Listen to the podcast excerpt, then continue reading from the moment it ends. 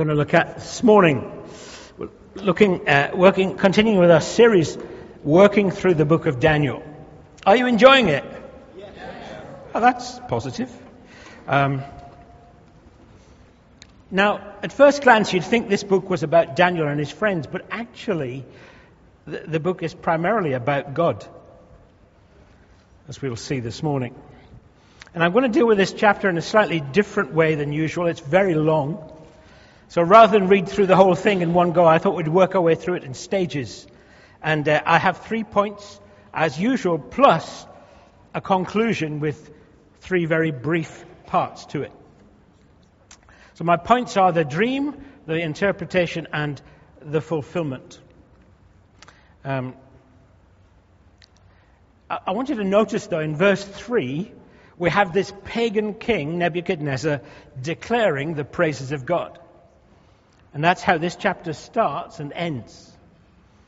So here we go. Daniel chapter 4, verse 1. King Nebuchadnezzar announces himself, and he's speaking to the nations and the peoples of every language who live in all the earth. May you prosper greatly. It is my pleasure to tell you about the miraculous signs and wonders that the Most High God has performed for me.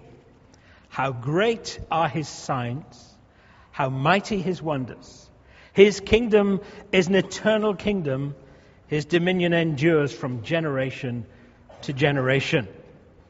I think this statement pretty much sums up what the whole book of Daniel is about, actually, when you read it. The more I read it, the more I see that.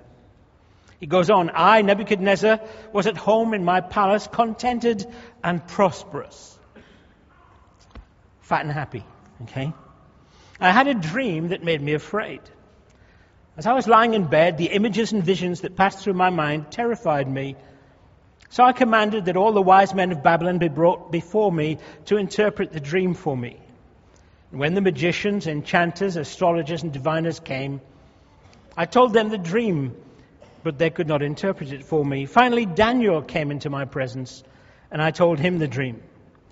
He is called Belteshazzar, after the name of my God, and the spirit of the holy gods is in him. Notice that Daniel's actually included with the magicians and diviners. That's in no way meaning that he was using divination or any other strange power. The revelations that came to Daniel were given him by the Holy Spirit of God. I said, Belteshazzar, chief of the music- magicians, I know that the spirit of the holy gods is in you, and no mystery is too difficult for you. Here we have a pagan king realizing that Daniel operated by a different power, but in his worldview, there were lots of gods. So it looked to him, looked that Daniel was in favor with all of them. So he says, I know the spirit of the holy gods is in you. You seem to have favor with all of them. That was his worldview. He didn't understand there was only one God at that point. Here is my dream. Interpret it for me. These are the visions I saw while lying in bed. I looked, and there before me stood a tree in the middle of the land. Its height was enormous. The tree grew large and strong, and its top touched, its top touched the sky. It was visible to the ends of the earth. Its leaves were beautiful, its fruit abundant, and on it was food for all. Under it, the wild animals found shelter, and the birds lived in its branches. From it, every creature was fed. In the visions I saw while lying in bed, I looked, and there before me was a holy one, a messenger coming down from heaven. He called in a loud voice, Cut down the tree and trim off its branches, strip off its leaves and scatter its fruit. Let the animals flee from under it, and the birds from its branches but let the stump and its roots, bound with iron and bronze, remain in the ground in the grass of the field. Let them be drenched with the dew of heaven, and let them live, let him, sorry, let him be drenched with the dew of heaven, and let him live with the animals among the plants of the earth. Let his mind be changed from that of a man, and let him be given the mind of an animal, till seven times have passed for him. The decision is announced by messengers. The holy ones declare the verdict so that the living may know that the Most High is sovereign over all kingdoms on earth and gives them to anyone he wishes and sets over them the lowliest of people. This is the dream that I, King Nebuchadnezzar, had. Now, Belteshazzar, tell me what it means. For none of the wise men in my kingdom can interpret it for me, but you can, because the Spirit of the holy gods is in you. So here we have the dream once again, and Daniel is the man. Okay? I mean, that's called being put on the spot, isn't it? You know, Daniel, nobody else can help me, but I know you can. Yeah, anybody ever done that to you? You know, Jonathan, nobody else can help me, but let me tell you this, and you know the answer. Do I? You ever been in that spot? Do I? Oh. Daniel was God's man in the right place at the right time. Do you remember I spoke about that right at the beginning? This book, you see, these, these four guys are the God's men in the right place at the right time. We're all children of God to be, understand that wherever God puts us, we are His people in the right place at the right time. I'll tell you a little, little story. I've probably got time. Um, just before we went on holiday, about a week before we went on holiday, Simon and, when, uh, and I went to Durham to our regional leaders meeting, uh, and there Marc Dupont was uh, there for the week, and he had a couple of hours with us, and he shared some things, and then at the end he, he prayed for us all, and uh, he prayed for me, and, and, apart from saying God was healing me of a few things, which I didn't know I had, um, which was quite nice, he, he then said, God says to you, do the work of an evangelist. And um, I've never had that come to me before, and I wrote it down, and I thought, well, that's interesting. What do I do about that? Then we went on holiday, and as I say, wherever you go, wherever you are, God, you're God's person. You don't stop being a child of God because you're on holiday. Uh, and my prayer is always, God, use me wherever you send me. And um, we'd been there uh, about four days, and I, I, found myself thinking over and over. I felt God reminding me, don't forget, do the work of an evangelist. Do the work of an evangelist. And I, I thought, well, I was praying, God, I, I don't know, don't know what that's about. And then one evening we'd been out for a meal and we, we came back and we walked back into the entrance to the hotel and the, the owner lady was there and, a, and a, another Australian lady was sitting there. And um, we I got introduced to this Australian lady and then we got invited to sit down. And basically, um, she'd been brought up a Roman Catholic and and then married a Muslim guy and hadn't given anything, all of these things much thought for many years, uh, got teenage children, and now was suddenly asking big questions about life. And uh, she'd sat down with the owner of the hotel and said, You know what? I think Jesus is the only answer. So they tell me this, and I'm going, Really? Well, fancy that. so we had two hours then when I'm scrambling around trying to, to explain the gospel. Now, this lady uh, is a lovely lady and is exploring lots of stuff on the web, and some of the stuff on the web is very strange. You can't believe everything you read on the web. Did you know that? There's people on the web who believe the earth is flat. You, you really can't believe that. But, but the Bible says, Seek and you will find. And so she's seeking, and I believe God gave us the opportunity at that time to share some truth about the gospel. And uh, I thought, wow, do the work of an evangelist. And then I went and started thinking, I wonder how many of us, if we all got put in that situation, if somebody come and said, you know what, I, I think Jesus might be the only answer. Can you tell me the way? How would we answer? Are we ready to answer? And so I've begun to think about the future in terms of helping us all, making sure we understand what a presentation of the gospel, personal, of personally, how we could present the gospel to somebody who asks us. Yeah? I think it'd be good for us all. It'd certainly be good for me because I was scrambling around and Jean said, You weren't quite flowing into your normal self. And I thought, No, I, I was a little bit horizontal, really. You know, you're just, just relaxing in the sun. And then suddenly, Jesus is the only answer. Can you tell me more? And of course, what do you do? Sorry, I'm on holiday. Come back in two weeks. Of course not. You grab every opportunity. And so, you know, I believe God's man in the right place at the right time. And uh, I just believe that with all my heart. And I believe all the contacts we make in Turkey um, are long term contacts, not short term ones. So, this is Daniel's situation. Come on, Daniel, you're the man. You can tell me the answer to this dream. Can I really? And so, point two, the interpretation, it says, Then Daniel, also called Belteshazzar, was greatly perplexed for a time, and his thoughts terrified him. Would you be greatly perplexed? I, I, you could easily be perplexed, perplexed, I mean.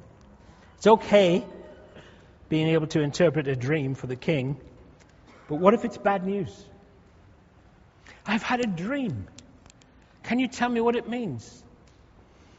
And then you get, um, you get the understanding of what it means, and you think, I can't tell him that.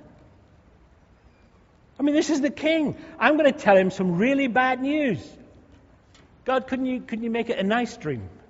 Can you make it a dream that promises them something nice? Because we all want to be bringers of good news, don't we? Don't we? I mean, who wants to say, I've got some bad news? You're going to go nuts. Sorry, that's not prophetic. Mean, who wants to do that? So Daniel's struggling.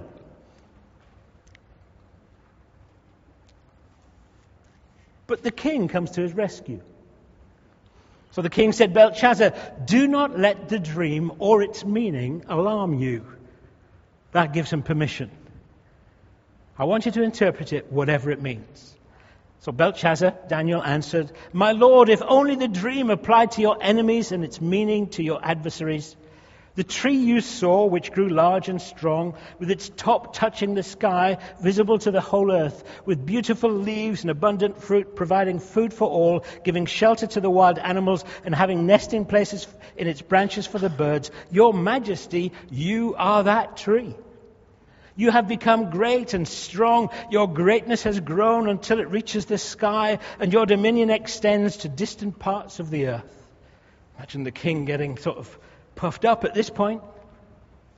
Your Majesty saw a holy one, a messenger, probably an angel, coming down from heaven and saying, Cut down the tree and destroy it, but leave the stump bound with iron and bronze in the grass of the field while its roots remain in the ground.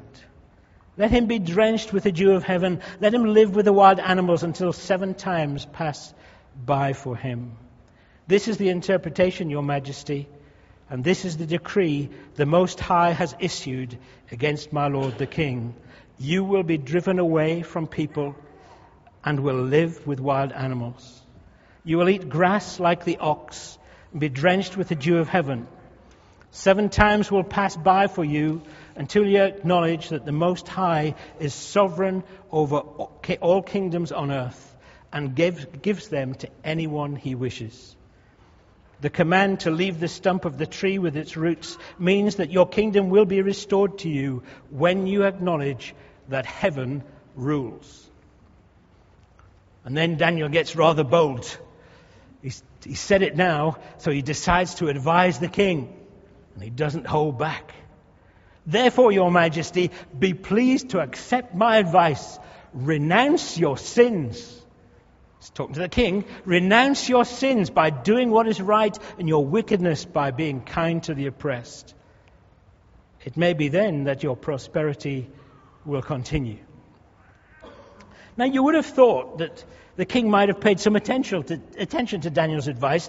The, the, king knew that Daniel was able to in, inter, interpret dreams correctly. In chapter 2, he'd even bowed before Daniel, saying, Surely your God is the God of gods and the Lord of kings and revealer of mysteries. You thought that he'd pay some attention. He's just had some bad news, and here's some advice renounce, change, put yourself right, humble yourself, start treating people properly, and God, God make, let you continue ruling your kingdom. Not so king just carries on as before. I mean, he's had dreams, visions of angels. He's got clarity in terms of what it all means. And yet, he still is not prepared to bow the knee. So we come to the fulfillment. Verse 28 All this happened to King Nebuchadnezzar. He carries on for a year. Twelve months later, As the king was walking on the roof of the royal palace of Babylon, he said, Listen to this, is not this the great Babylon I have built as the royal residence by my mighty power for the glory of my majesty? Well, there's some arrogance for you. Don't you think that's arrogant? There's a guy who's as blind as a bat. Visions of angels, all the truth of what the interpretation means, and yet he still says, I did it.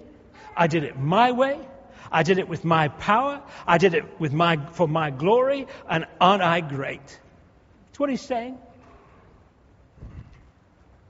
He's, he's as arrogant as ever. You know, arrogance and pride are the downfall of so many people.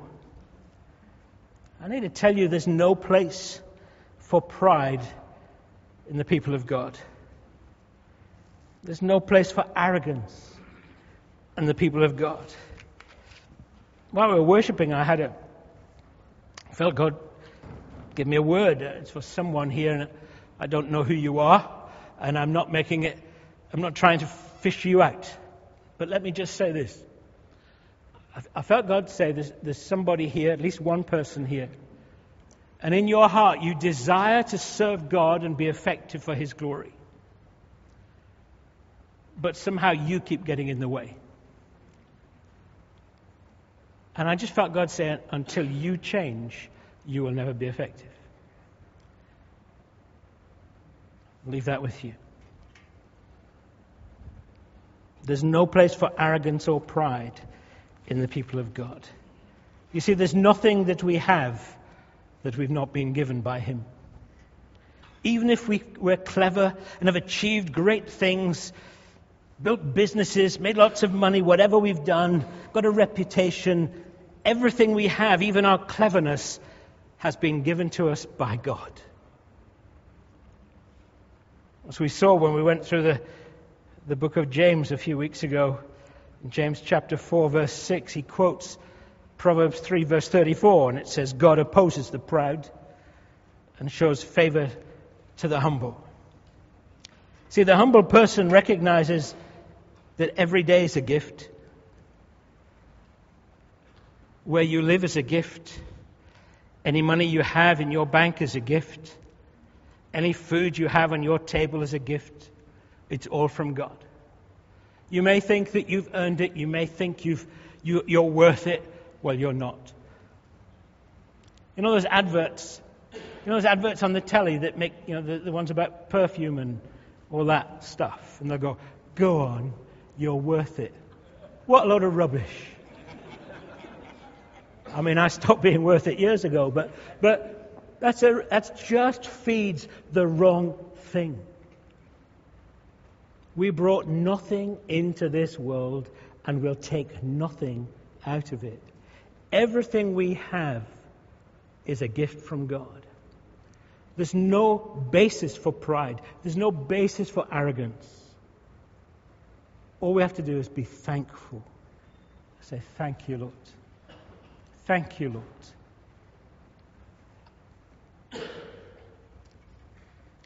Let's read on. Go to verse 31. Even as the words were on his lips, a voice from heaven came. This is what is decreed for you, King Nebuchadnezzar. Your royal authority has been taken from you. You will be driven away from people and will live with wild animals. You will eat grass like the ox. Seven times will pass by for you until you acknowledge that the Most High is sovereign over all kingdoms on earth and gives them to anyone he wishes. Notice? He said, It's all mine. I did it for my glory, said God. I've just taken it from you because it was never yours in the first place. And you know what? I'll give it to anybody I please because He's God.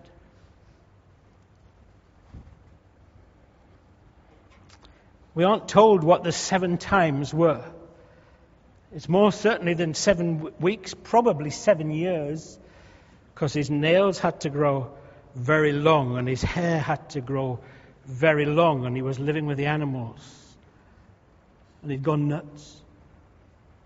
He was like a beast, eating grass.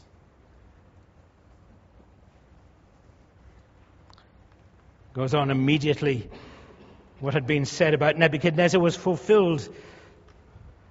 And he was driven away from people, ate grass like an ox. His body was drenched with the dew of heaven until his hair grew like the feathers of an eagle and his nails like the claws of a bird. At the end of that time, I, Nebuchadnezzar, raised my eyes toward heaven and my sanity was restored. Huh, there's a lesson there, isn't there? You, you look at the world, you look at the politicians and all the people, all the scientists and all the people who think they're full of their good ideas. We have the answer. People need to lift their eyes to heaven because nobody has the answer except God. We think our cleverness is going to solve it. No, it's not. It's getting, making things worse. You'd think that at last now this guy had learned his lesson. I raised my eyes toward heaven. My sanity is restored. But actually, as you'll see next week, I think, I think Simon's on next week If you read 20, verses 22 and 23 of the next chapter, you'll find that it, at best he'd only learned his lesson for a short while. But I'll leave that for next week. We go on, he says, Raise my eyes towards heaven, then I praised the Most High. I honored and glorified him who lives forever. Now listen carefully. As I said, the whole of Daniel is about God, and here we have this pagan king declaring truth again. His dominion is an eternal dominion. His kingdom endures from generation to generation. All the peoples of the earth are regarded as nothing. He does as he pleases with the powers of heaven and the peoples of the earth. No one can hold back his hand or say to him, What have you done? How amazing is our God. At that time, at the same time, my sanity was restored, my honor and splendor were returned to me for the glory of my kingdom. Sorry, were returned to me for the glory of my kingdom. My advisers and nobles sought me out, and I was restored to my throne and became even greater than before. And then listen again to what this pagan king has understood.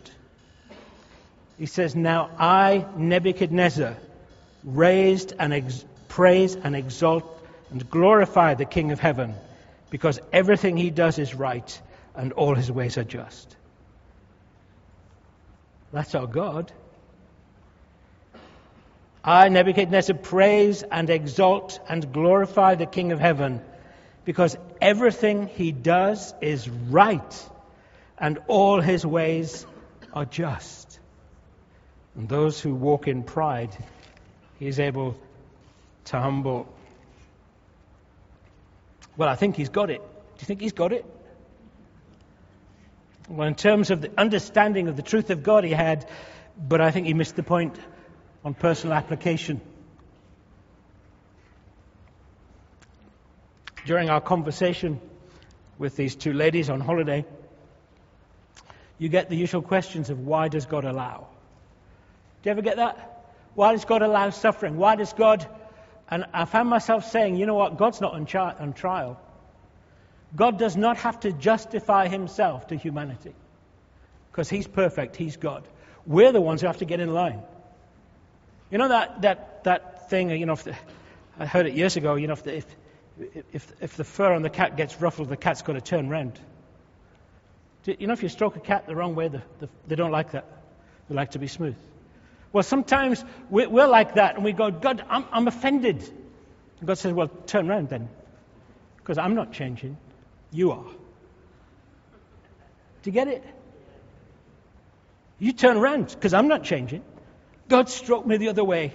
Let me understand. Give me a full understanding of how you work.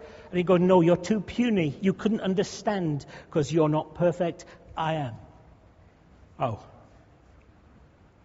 Do you get it? We put God on trial. We stand up and we try and argue this and argue that. I'm not going to try that anymore. I'm just going to declare the truth. God's not on trial. He doesn't have to justify himself to you or me or anybody else on the planet. He made us for his good purposes.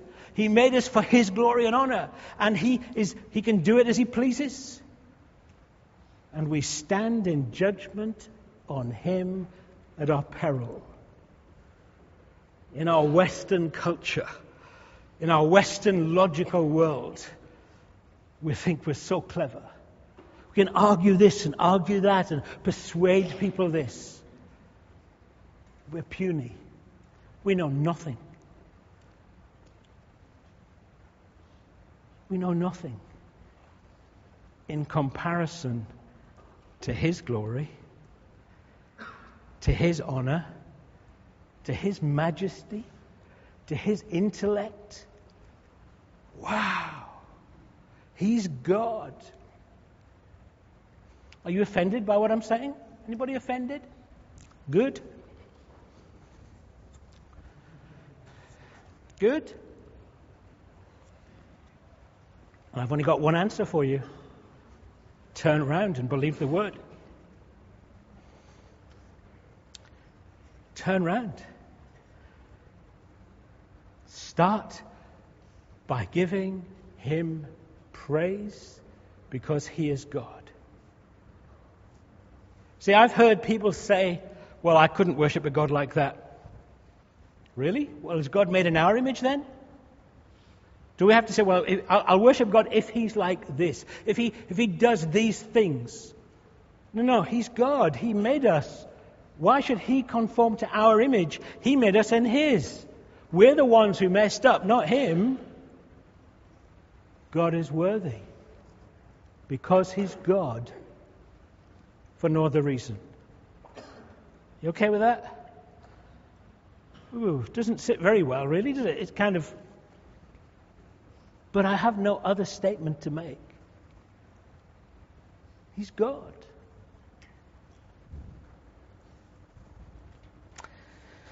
Me get to my conclusion then. In conclusion, I've got three things I want to bring out very quickly. Although I'm sure we could bring out loads and loads. First, I want to read some of these wonderful statements about God coming from this pagan king because we would do well to say these things ourselves, even as the people of God. He says this How great are his signs, how mighty his wonders. His kingdom is an eternal kingdom, his dominion endures from generation to generation. It's how he starts as he tells us the story of his dream. And then toward the end, he says, after going through everything he went, after being nuts for seven years probably, he says, His dominion is an eternal dominion. His kingdom endures from generation to generation. All the peoples of the earth are regarded as nothing. Does that mean God doesn't care? No, no. He's saying, in comparison to God, we're like, he says the nations are a drop in a bucket. It's not like God's here and we're there. No, no, God is God in all his majesty and splendor, and we are not the people to judge him. We're called to worship him. The response to God is worship, not debate. I've heard people say, you know, when, when I get to glory, I'm going to stand before God in judgment day and say, God, why did you allow that? Have you ever heard people say that? You know what? I guarantee you, on that day, you will not utter a word, but you will be on your face going, What a stupid idiot! Because then you will see, and then you will know. God is not made in our image, we're made in His. And the plan is that we are conformed to that image through Christ. And the plan is that we are worshippers. Not because he does nice things for us or keeps us happy, but because he is God and is always worthy of praise. So that's why the Apostle Paul could sing hymns of praise in prison. Because God's still worthy of praise. Whatever your situation, whatever your circumstance, however bad things are, God is worthy of praise all the time. This is the truth. And if we get this truth, we'll step into a freedom that we've not yet experienced.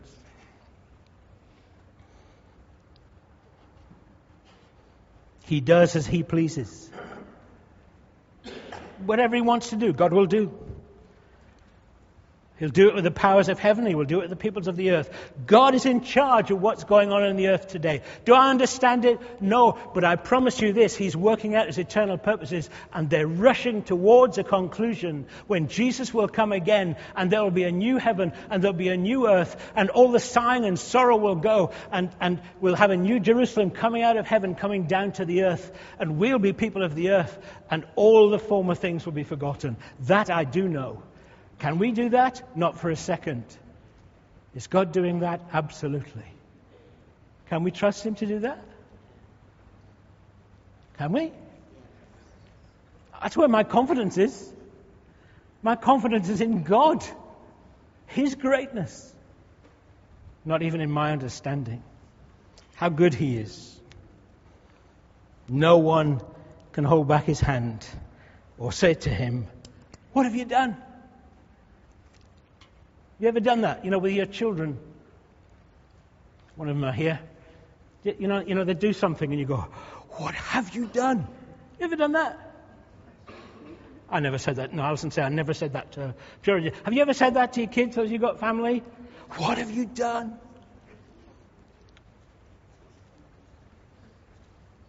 Perhaps when you were a child, your parents said to you, What have you done? And you usually lie. when you're a child because of original sin. It's very natural. You know what? As a child, I grew up, I was such a good liar, nobody ever knew I was lying. That's dreadful, but it's true. We lie. We cover it up. What have you done? Mm, I messed up. I blew it. Anybody ever blew, blown it here? Anybody in the room got it wrong? I hope you have. Otherwise, you're lying. but no one can ever say to God, God, look, what have you done? Look at, look, look, You've made a mess of it. You can't say that to God because everything He does is perfect. Do you remember when King David has his Uh, affair with Bathsheba. Do you remember? He's a naughty king. He should have gone to war, but he's on the roof. He looks at Bathsheba bathing and thinks, oh, yes. And he, so he, he, he takes her into his bed, and she becomes pregnant. And so he thinks, I've got to get rid of her husband somehow. So he, in the end, he arranges him for him to be killed in battle, put in the front, so he dies. And he thinks, nobody will know now. I can, I can make her another one of my wives, because it seemed you could have loads then. And then then God intervenes. And he goes, ah. And the child gets ill. Baby's born, the child gets ill. And David's on his face before God and he says, God, against you, against you and you only have I sinned. Yeah, it's sure I sinned against Bathsheba and Uriah and all that, but actually, you know what? We don't sin against people, we sin against God because He's the only perfect one. And he's there and he's saying, Oh God, please forgive me. This child, and this child, he's praying for this child to live. And after a while, this child dies. And what's King David's response? His first response to the death of this child is to bow and worship. Because everything the Lord does is right. Do you get it? The first response God, whatever, you are always worthy of worship. Wow. And you know what? We have to go through some tough things in life to come to understand that. Whatever, I will worship you because you're God. Compare this with what the Apostle Paul writes in Romans 11 33 to 36. He suddenly bursts out with this it's written as a doxology in your Bible, but it says this oh, oh, the depth of the riches and wisdom and knowledge of God. How unsearchable his judgments and his paths beyond tracing out. Who has known the mind of the Lord or who has been his counselor? Who has ever given to God that God should repay him? For from him and through him and to him are all things. To him be the glory forever. Amen. God is amazing. Psalm 19 tells us that the heavens declare the glory of God. Both Isaiah and Habakkuk tell us that the earth will be filled with the knowledge of the glory of the Lord as the waters cover the sea.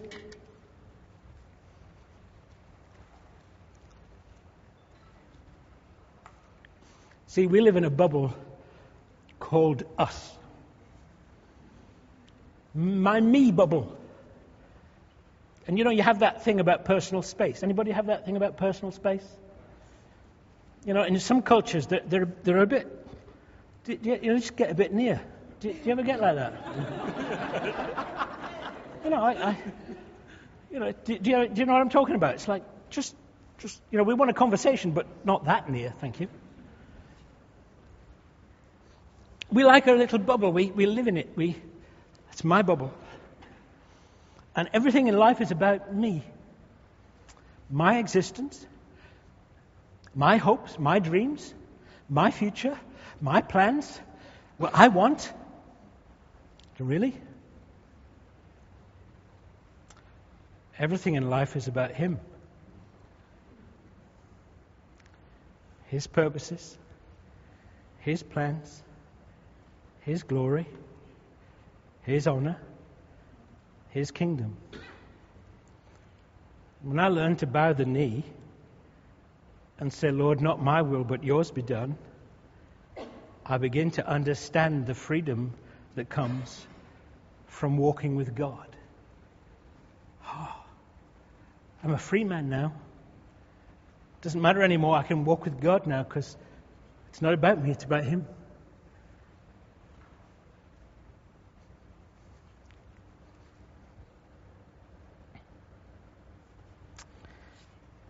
My second conclusion is this. We can have all sorts of revelation about God and His purposes and yet still be totally blind when it comes to facing the truth about ourselves. Be amazed the number of people who come and say, Wow, what a great sermon, Paul. Isn't that wonderful truth? That isn't that great to know about God? Yeah, yeah. Truth is wonderful. But the bit we don't see is the bit that points to us. Nebuchadnezzar never faced the truth about his own arrogance and pride. He kept getting a little bit, but the, the root of it was never dealt with. He never said, actually, the problem's me. You see, the problem in my relationship with God and in your relationship with God is not God. So who else do you think it might be? Two people, one perfect, one not. Who's got the problem? Ah, okay.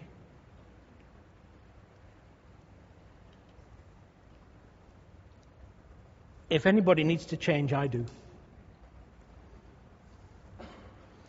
To face the truth about ourselves is often the hardest thing to do.